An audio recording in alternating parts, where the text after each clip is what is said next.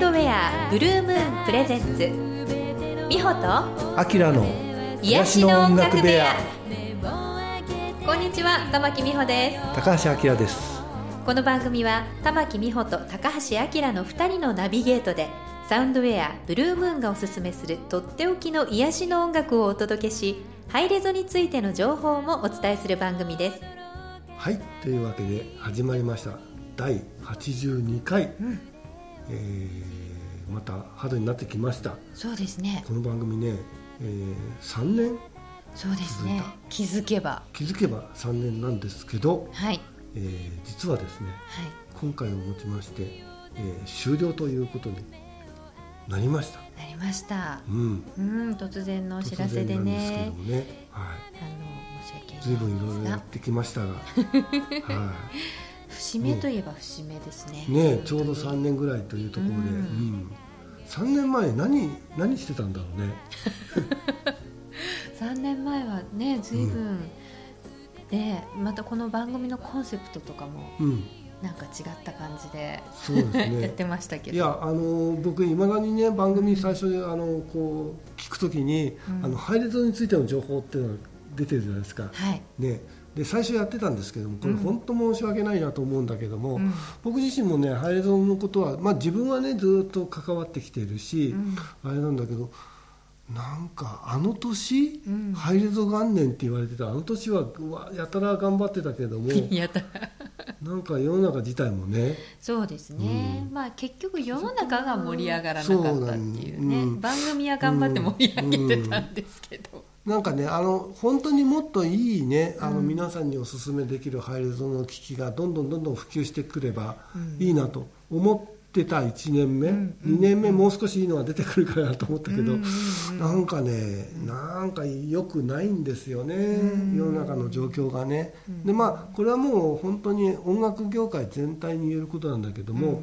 まあ、当たり前だけど YouTube でねただで聴けるとか、うん、なんかそういうはい、そういうあれがお手軽なものがどんどん増えてきて、ね、音楽にお金をかけないっていう状況の方がね一般的に言えば多くなってきてる、うん、中でのその配図とかねそういうものっていうのがちょっとむあの一般人にとっては難しいなっていうそうですね、うん、やっぱ若い世代が取り入れないと、うん、なかなか難しいのかなって、新しいそういう機器みたいなのがね。ね、うん、今。最近あのウォークマン結構気に入ったソニーのハイレゾウォークマンいいなと思って買ったんですけども、まあ、総額全部で20万ぐらい出しましたので どう？普通出さないですよね。そうですね、ただね、ね、あの自分にとってはもうこれは結構一生ものとは言わなくても、まあ、10年ぐらいは使えるし、全然高いと思ってないんだけども、だただそういう人は少ないんだろうなと思うしう、ね、音の質を求める人っていうのはね、ね。なかなか今の。なんですよ。なんなんのところがちょっとね3年前から考えてみると、うん、いまいちそこは全然伸びなかったなっていうのとここちらも熱が入らなくなっちゃったなっていうとこ。ろあるんですけれども、はい、3年前を考えるとね本当そうそれとかあったりまあでも、えー、この番組の中では本当にたくさんのアーティストをね、うん、うん、随分ご紹介できた。そうですね、うんうん、いろんなゲストに来ていただけた。いろんな方とお話しさせていただいて、うんうん、すごい面白かったですよね。はい、うん、そうですね、うん、なんかあのね新しくこうご縁いただく方もたくさんいらっしゃいましたし、お電話でですけどね多かったのはね、でも随分いろんなアーティストさんにも出演していただいて、ね、ゲストに直接こう来ていただく方もね何人かいらっしゃって。そうですよね、うん、生演奏とかね。そうですね、ありましたねいっぱい、どの話がなんか思い出に残ってますか？思い出に残っている。思い出に残ってるのはどれだろうな、ぱでも生演奏をやってもらったのはどれも面白かったですよね。うん。そうですね。そう。うん。最近ですとねラブドラムを。あでもでも一番面白かったのはあれじゃないですか？公開収録じゃないですか？ああ、うん、ありましたね、うん、公開収録。ね。うん。そう。あの僕は眠ってたそうですけども。そうですよ、うん演奏しましたよすごい口数少なかったですよね、うんうん、確かピアノは弾いたような覚えがあるんですけど。ええあの、うん、で演奏は本当当に素晴らしかったですねあそうですか。本当に「わ」とか演奏「わ」って言ってますけどなんかもうここの辺にあのこの辺ってねあのラジオでは伝わらないですけど。全然ジェスチャーしてますけどはい自分の目のすぐ前にあの、はい。お客様がいて、そうですね、うん。1メートルぐらいのところにいましたね、膝を突き合わせてみたいな感じでや本当に本当に。ってたのを覚えてます、そうあそれは覚えてるんです。ね、うんそれは覚えてます。よかったです。はい。でジョーさんにいろいろハワイのお話をね聞かせていただきながら、そのジョーさんの音とそうですね。あのアキラさんのピアノのコラボレーション、ねみたいなのを聞かせてもらって。あれやっぱり、うんね、生でできたっていう意味でもそうですね、非常にうん忘れがたい、そうですね、まあ、あとあの主にね本当はい。美穂ちゃんには申し訳ないんだけど、僕の地元の町田市のはい。場所で、はい。あちこちね。あちこち、結構面白いところがいろいろあはい。って、、町田それの公共はそれでね。施設に相当詳しくなりまし詳た ああそこねみたいな感じで第三会議室はちょっとみたいなね。そうだあ、あそこの和室ねみたいな感じで。そういうようなあれもありましたね。そうですね。うん、たまにねそっちに行ったこともあったけれどもそうですね。ほとんど、うん。うん。ほとんどあれですね。こっちに来ていただいて本当ありがとうございましたという感じですけどもね、ね。うん、もうすっかり慣れた 感じになったんですけど本当にあっという間でしたよね、うん。あれ2年じゃないの？3年みたいな3感じですよね。年すごいね、まあ、ね。3年ってすごいなと思うんですけうどね、ん。そうですね。なんかあのね最初は50回目指しましょうって言ったらね、うん、いやそれは無理だよみたいなことをアキラさんがそんなに。すごいサクッと言っててあ50回もやらないんだなとか思いながらやってたんですよ。でも最初は毎週配信だったからそうだね,、うん。ね。うん、確かに。そうですよね。だから結構どんどん回数ん重ねてっていう感じになりましたもんね。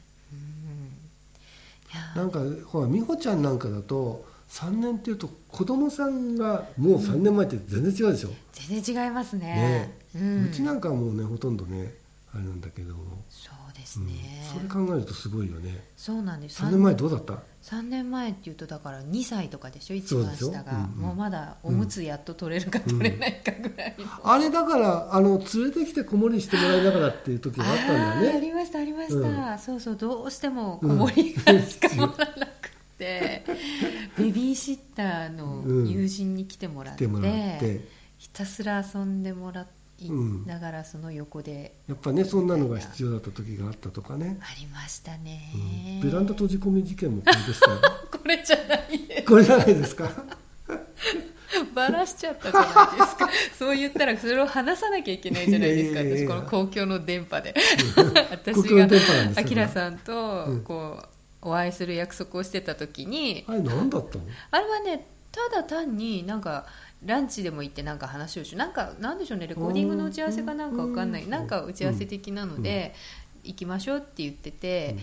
あなんか美味しいお店をなんかアキラさんが知ってるとかであ行きたい行きたいとかそんな話だったような気もしないでもないんだけど、どうで行こうとしたら私が電車に乗ってる時に幼稚園から電話がかかってきてで、はい。その時うん。あの誰も幼稚園にもう通ってなかったのに、幼稚園から電話がかかって あれ？みたいなので出たら「あのお母さんですか?」って言って「そうです」って言ったら幼稚園からあのお宅の息子さんとおばあちゃんがどうやら今ベランダにね閉じ込められてるみたいなんですって言って「は?」って言ったらお隣のね誰々さんが、あの連絡してくださったんですけどあの携帯電話もお家の中だったみたいで。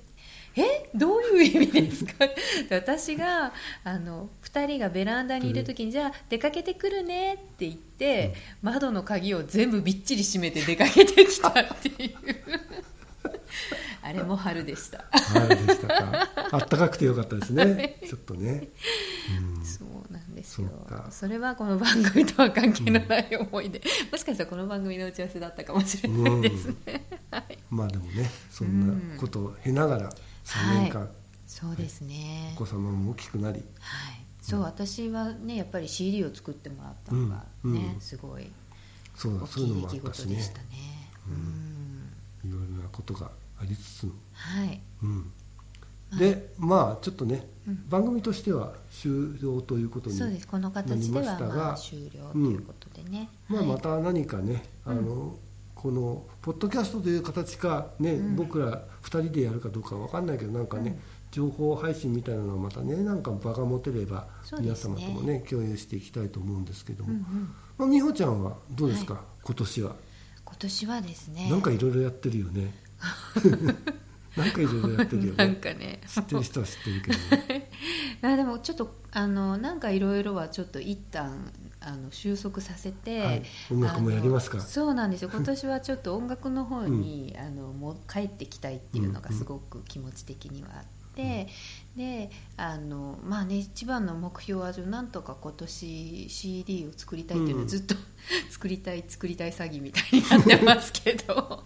でも本当そろそろちょっと本当にやろうかなって思ってるんですけどね、まあそれを軸に動きながら一応まあ、えー、と4月にまた、えー、と3回目の七色コンサートって言って私がああの歌いたい人を応援しているコンサートあなんか俺同じようなことやってねそうそうなんですよ。あきらさんパクってんじゃんと思いながらですね。あのねパクってってみんなに言われるのかもしれないけど僕ずいぶんやってるんですよ実は。そうかもしれないね。今まで、あのその本郷そみさんの玉歌コンサートもそうだし、ね。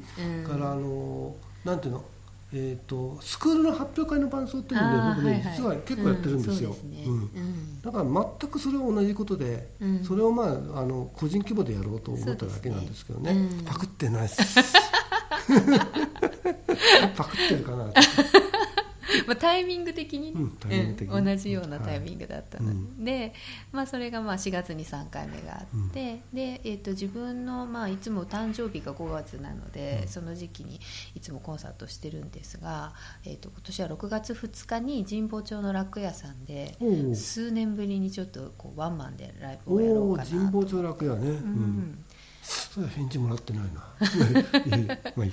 はい、はいそうですね。その時は、えっと、ピアニストの中林真理子さんと、うん。あとパーカッショニストの花岡一さんお花さんとですおね、はい、もしかしたらもうちょっとお誘いするかもしれないんですが、まあ、ちょっとねジャズを久しぶりにがっつりやりたいなと思って前半をちょっとジャズみたいなカバーみたいなのにして、うん。後半はオリジナルの弾き語りにしようかなと思ってるんですけど、うん。うん。なんか久しぶりにこうなんちゃんとしたコンサートって言ったらあれですけど、うん。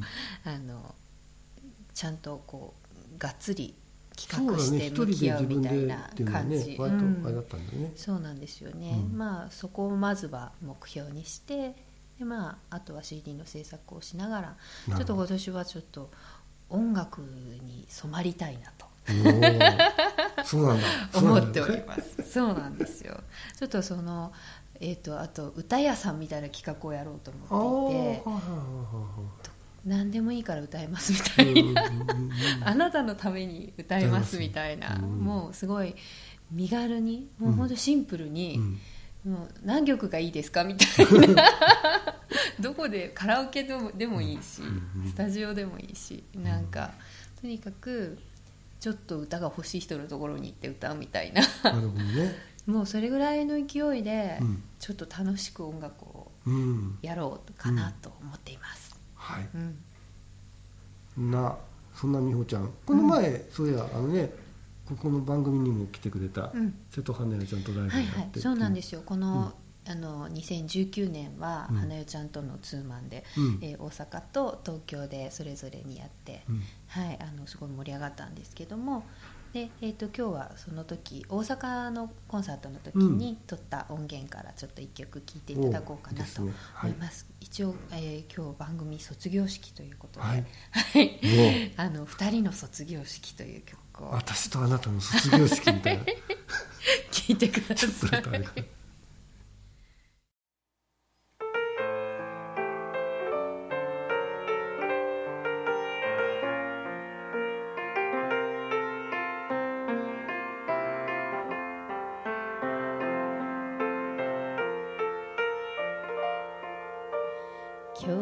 はあなたの卒業式。スーツ姿が眩しく見えてシャツの裾出てるよって直そうとしたら自分でできるよって言わ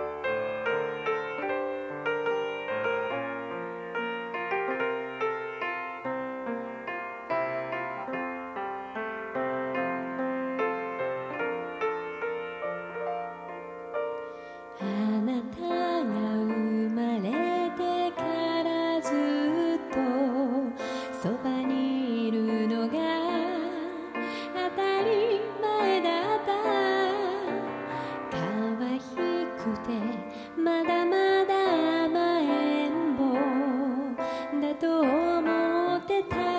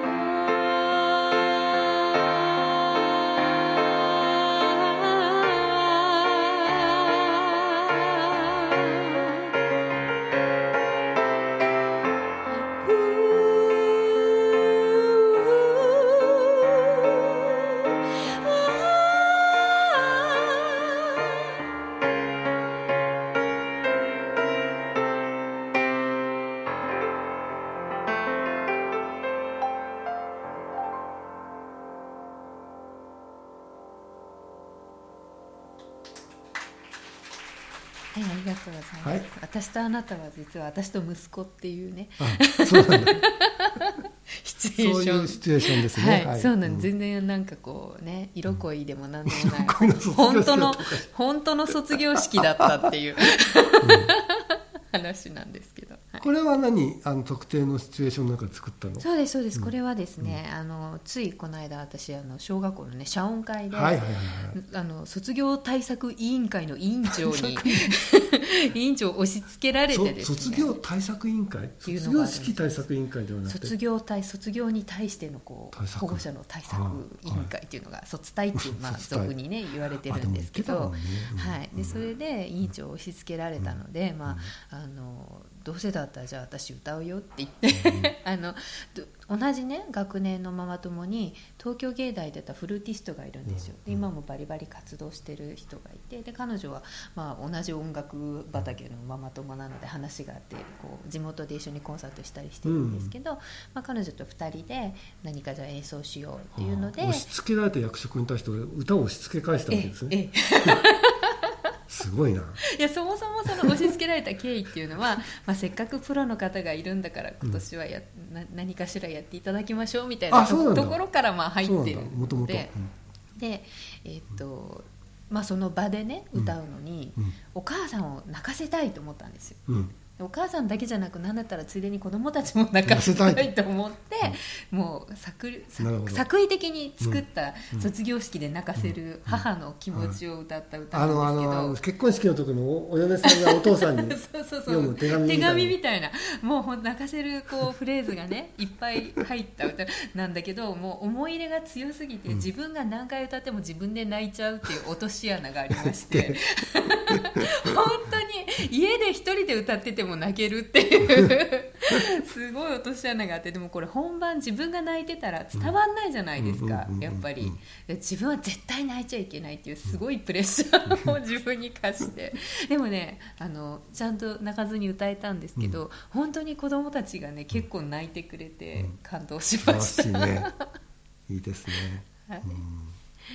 ということであきらさんもうん。ねこ今後というか今年今年。どんな感じですか？今年っていうのがね僕言えないぐらいこの今月来月がぐっちゃぐちゃなんですよ。まずは。なんだか知らないけどもななぜか知らないけど僕毎週ライブやるって宣言して毎週やってるんですけどね今。ねはあ。うん、いつの間にそんな宣言を？あれ知らない？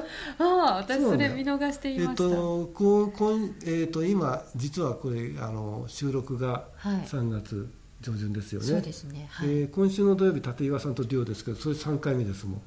あ土曜日ね。土曜日のソロライブシリーソロライブを2回やって、うん。で今度、うん。毎週ソロピアノライブをやるって言ったんだけども、うん。なんかあのなかなかねいやちょっと立岩さん呼んじゃおうかなとかさ、うんうん。そんなことを考えたりしちゃって、うん。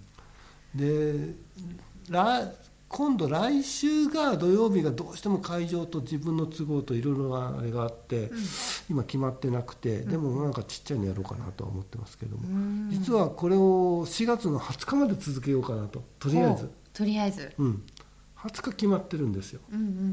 でこれあの話がね実はこの話をななんでこうなったかっていうと、えー4月の6日にですね土曜日に、うん。あの僕お世話になっているアコアコって赤穂浪士のアコですけど、あはい。ね、はい。兵庫県の。兵庫県の。あそこの不問寺というお寺さんで、はい。えーちょっと奉納の演奏会をやろうということになって、えーこれもまたねこの番組ゆかりのあれなんですけども、海老原芳恵さんが亡くなられて、はいはい。で海老原さん吉江さんすごくあそこにあのいつも奉納演奏に行ってたんですよ。ああそうですね。でうん。僕もねあの吉井さんと行ったことが一番最初だったんでそういうことでまあちょっと公式ではないんだけどもその吉井さんの思い出をあのこう忍びながらというあれでというお話があってであじゃあそこに向かってちょっと僕も何かこう準備していきたいなと思った時に、ふと、まあ、もう土曜日毎回やろうとうん。いうことで実はして、うん、そこからが始まりなんですけどね。ですね。で4月の20日はあのシンギングボールの石井隆さんご存知でしたあはいね、はい。彼とのデュオをやるんですけれども、まあ、そんなところが全部ね流れ的にこうなんていうのかな。自分の中ではこうすごくあの大事な、うん、流れだったんで、うん。なんかそこに向かっていきたいなという意味でやってるんですけれども、うんうん。すごいですね。うん。うん毎週。ねえ。あのねやってみるとねなんてことはないんですよ。うん。あのお客さん集まるかなっていう心配と せいぜうん。いその日大体体調悪いんですけれども。体調悪いってこの前土曜日はちょっと昼間にね思いがけない用事が3つ入っちゃってでもう会場にたたどり着けるかなっていうのがまず心配だったんだけども病院から駆けつけたんですけどねあそうなんですか。うん。もう開開演時刻で会場時刻過ぎてからのえあれでもう何もリハーサルも何もなくただところがねすごい良かったんですよねやっぱね。だから面白いなと思ってライブっていうのはまあやればできるんだなってやればできる。そういうライブをやっておりますけれども、うんまあ、そんなことであったりあとは制作ものが異常に多いんですよね今ね。なんでやらないつもりだったのにやっている私は何なんあだろう。ご自身の作え品ですか？っと自分の作品もあるし、うん。あの自分の作品は一応毎月出すって言ってるんですけども、ちょっと毎月がちょちょっとずつ遅れながらも、う んうん、1月には始められなくて、まあ、2月は出してう、ん。うん、今月も出しますみたいな感じで、うんそういうのもありますしあとあのトーラスのシリーズがねあー。サンちゃんのラブドラマ、はいはいはい。うん。これも、あのゲストで来てもらいましたけど、うん。この前収録終わりましてうん。これから、まあ、ミックス編集もうちょっとやってみたいなことやってたりとか、もういろいろあります本当、うん。うん、盛りだくさんで。こんなにいっぱいできるんだろうかみたいな。なんでなのかわからないですよね、わからない。うん、不思議ですよね、うんうんうん。いやでもね素晴らしいですね。うん。本当ね面白いもんですね、どうも今年はそういう年らしいですね、あそうなんですか、うん、みんなそう言ってます。僕の周りは。それというのは？もう仕事はしまいとをね誓ったのに、ひたすらやっているっていう、うん。同じことを書いてた人が2人いたんですけども、うん。あのうん、そそうなのかと思って。つい大晦日にね、うん。もう来年は仕事をしないと、うん誓ったはずなのになぜか知らないけど2月になったらもバリバうリやりまくりりみたいな今まで以上にみたいな。そうそういう話を見てもうなんか吹き出しちゃったんだけども本当にそういうなんか突き動かされてるような感じで、ねなんか仕事が欲しい仕事が欲しいと思ってたらねこうなかなか見つからなかったりするけど、うんうん。まあ別にいいんだよやらなくてぐらいのスタンスでいるとどんどん来るんですかね。ね。うん何なんだろうね。面白いですよね、はい。うん、じゃあそんなピアノ三昧のピアノ三昧。ああはい。意外とね、いやだから今ストレスなのはピアノが弾けないことなんですよ結あ構そうなんですか、うん。逆に。うん。うん。週末に向かって「おやばいぞ」って今日だってほらねあ収録が入ってるみたいな、うんうん。まあもうだいぶ週末ですけどね、うん今日うん。も、いやそうそうピアノ弾かないとみたいなうん感じうんになってますけどもね、はい。はい、はい。何をえいきましょうか。えっとというわけで2月頭にやっとあのまあ去年出したものをね、うん。えーに加えたものであのまとめたんですけど「えっと、 Praying Piano Improvisation」というあの、まあ、配信だけのアルバムを作って、えーこれはあのこれボリューム1にしていて、はい。えーボリューム12まで続けようと思ってますけれどもはい。思ってますけどもで Praying の Pray はあの、えー、と L ではなくて R の方の、うん、要するに祈りなんですよね、なるうん、ほど、ってあの引っ掛けている、まあ、これが英語的に正しいのかどうかはあれなんだけども、まあでも、うん通じてはいるみたいでうんうん。当たり前だけども、うん。であのこれは本当にね実は、えー、と1月から合計7枚ぐらいあの配信に新しくね今までの旧作も含めて出したんですよ。はい。で、まあ、出した順にいろいろ聞かれていてでこの「プレイングピアノインプロビゼーション」一一番最後に出したんだけども、今再生回数が一番上がってるんですよ。へえ、でこれはねすごい嬉しくて何も別にプロモーションも何もしてないんだけども、うんうん。あの聞いてくださる方がすごく多いのでまああのこれを、ね、続けていきたいなという感じで、まあ、入れ込んでいるものでございます。はいえーその、えーボリューム1のアルバムから、えーインプロビゼーションの6というえー6番目の曲ですねをお聴きください。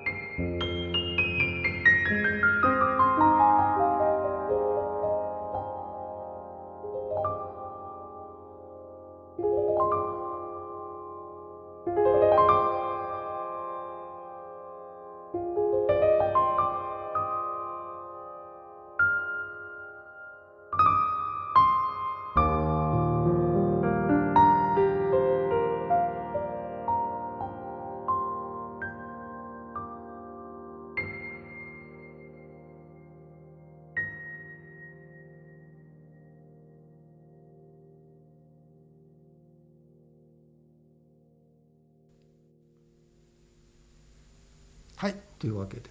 はい。はい。3年間いろいろとねお話ししてきましたけれども、一旦この番組はね今日で、今回で、えー終一旦というかまあうん。ね、一応終了ということで。でまああのこれからの私たちの活動は、まあ、それぞれの場所でいろいろこう発信もしつつ、またあの機会あればというかねなんか。まあなんかねだからアーティスト同士のつながりっていうのはあるわけだから、うん。何かこうねいい形でまたね、うん。そのお互いを紹介できるような場がね、作れると面白いなとは思うんだけどもねまあどうやったらね一番いいのかな、ううん。んなんかねあのたくさんのアーティストでこうみんなをこう巻き込みながら巻き込みながら。楽しいことができるといいなとはい。思いますけれども、うん。でもまあこれまで3年間はい。なんかいろんな会がありましたけどあの最近になってねあのいや実は楽しみに聞いてるんですようん。っていう方にこう、ね、いろいろお会いしたりとかしたので、まあ、突然終了ということでなんかそう聞いてくださった方にはあの本当申し訳ない形にはなりましたけれども、あの3年間ねあの、はい。こんなゆるい番組を。ゆるい番組。82個も残ってますので、はい、うん。聞いてくださってあのまた聞いてくださってもね。ありがとうございました。うん。はい。で、はい。えーまたあのいろんな場所で私たちはあのおそらくおそらく。ねあの 音楽を続けていくと思いますのでね、またあの会いに来てくださったら嬉しいですしね。はい、あの、い、よいよこの番組で会えなくなるので、いよいよリアルで。会いに来てくださるのもいいんじゃないでしょうか。良いかと思います、はい、で、まずはねそしたら6月何日だっけ？あそうですね。私ははい。えっ、と6月の2日えー、と土曜日、うん。日曜日どっちだっけ？すみません。そんな感じですがですね。2日は間違いないです。二日は間違いない。ははい。い。神保町の楽屋さんで、うん。はい、あのワンマンライブをします。その前に4月の20日私もあの、えー、と赤坂見附のいつもの笠倉歯科さんであ七色コンサートぶつかってんですね。はい。はい、やっております。はい。はい。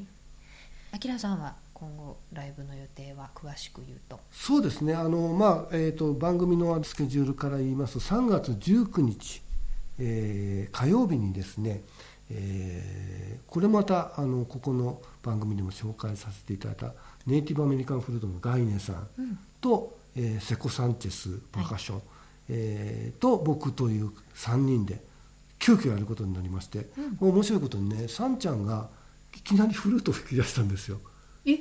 えそう吹いてんですよ。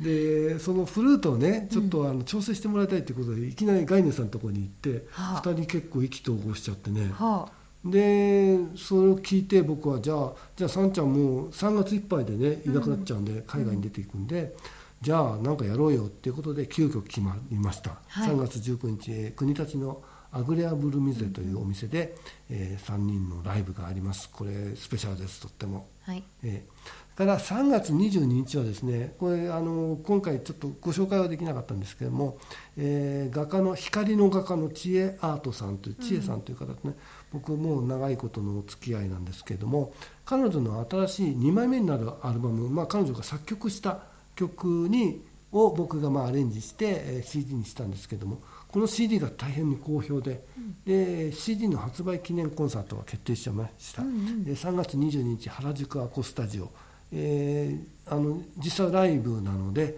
あの僕がピアノ弾きます。はい。で千恵さんは、えー原画を出してくださるのでああなるほど。うん、その原画素晴らしいんですよね、それで原画を見ながらの即興とかね、うん。えーちょっと番組では言えないかもしれないけども言っちゃおうかあの千恵さんと連弾とかそういうのもあります。なるちょっと面白いライブです、はい、そんな2つ、えーもしよろしければ3月19日、えー火曜日か3月22日金曜日はかなり早い馬段階で埋まるかもしれないですけれども、えー一応番組の方のねあの情報もあのページの方にも情報を流したいと思いますで、えーブルームーンの方もまた、えーちょっといろいろこう形を変えていくかもしれないですまた素晴らしい音楽をどんどんね発信していくと思いますので変わらずにあのご支援いただければとはい思います。ということで皆様本当に3年間の長きにわたって番組を聞いてくださいましてありがとうございありがとうござました。いました。えーそれでですね、今日は、えー、といつもね番組のイントロで美穂ちゃんのね、うんおはようっていうのがはい。かかってるわけですけども、すぐに消えちゃうんで、この慣れ親しんだはい。朝という曲をフルバージョンでね、お届けしてはい。終わろうかなと。ありがとうございま。す。す。これ、うん。えっ、と、あきらさんと本当に初めてお会いした頃に一緒に作らせてもらったアルバムで2010年にだっけ作った二番二つ目のこれ最初なんですよ。最初の一番最初の曲1曲目にしてる曲で。そうなんですよ。だからもうわからなくな10ってる。年前ぐらいにうん、なるんですけど。あそこの江戸川区のどっかで撮そうですそうです、ううんん。でもう曲作ったのはそれこそもうそれより前だからうん。1 2 3年前かもしれないですけどでもなんかこの曲今あのすごいなんか今にすごい合ってる曲だなとうん。私の中で思っていて、最近本当ライブでもあのよく歌ったりしてるんですけれども、ね。はい、ぜはいひぜひそれを最後にね皆さんに聞いていただけたらと思います。はい。ということではい第82 2回回長きにわたってはいありがとうございました、ありがとうございました。またどこかでお会いしましょう。はいさよなら。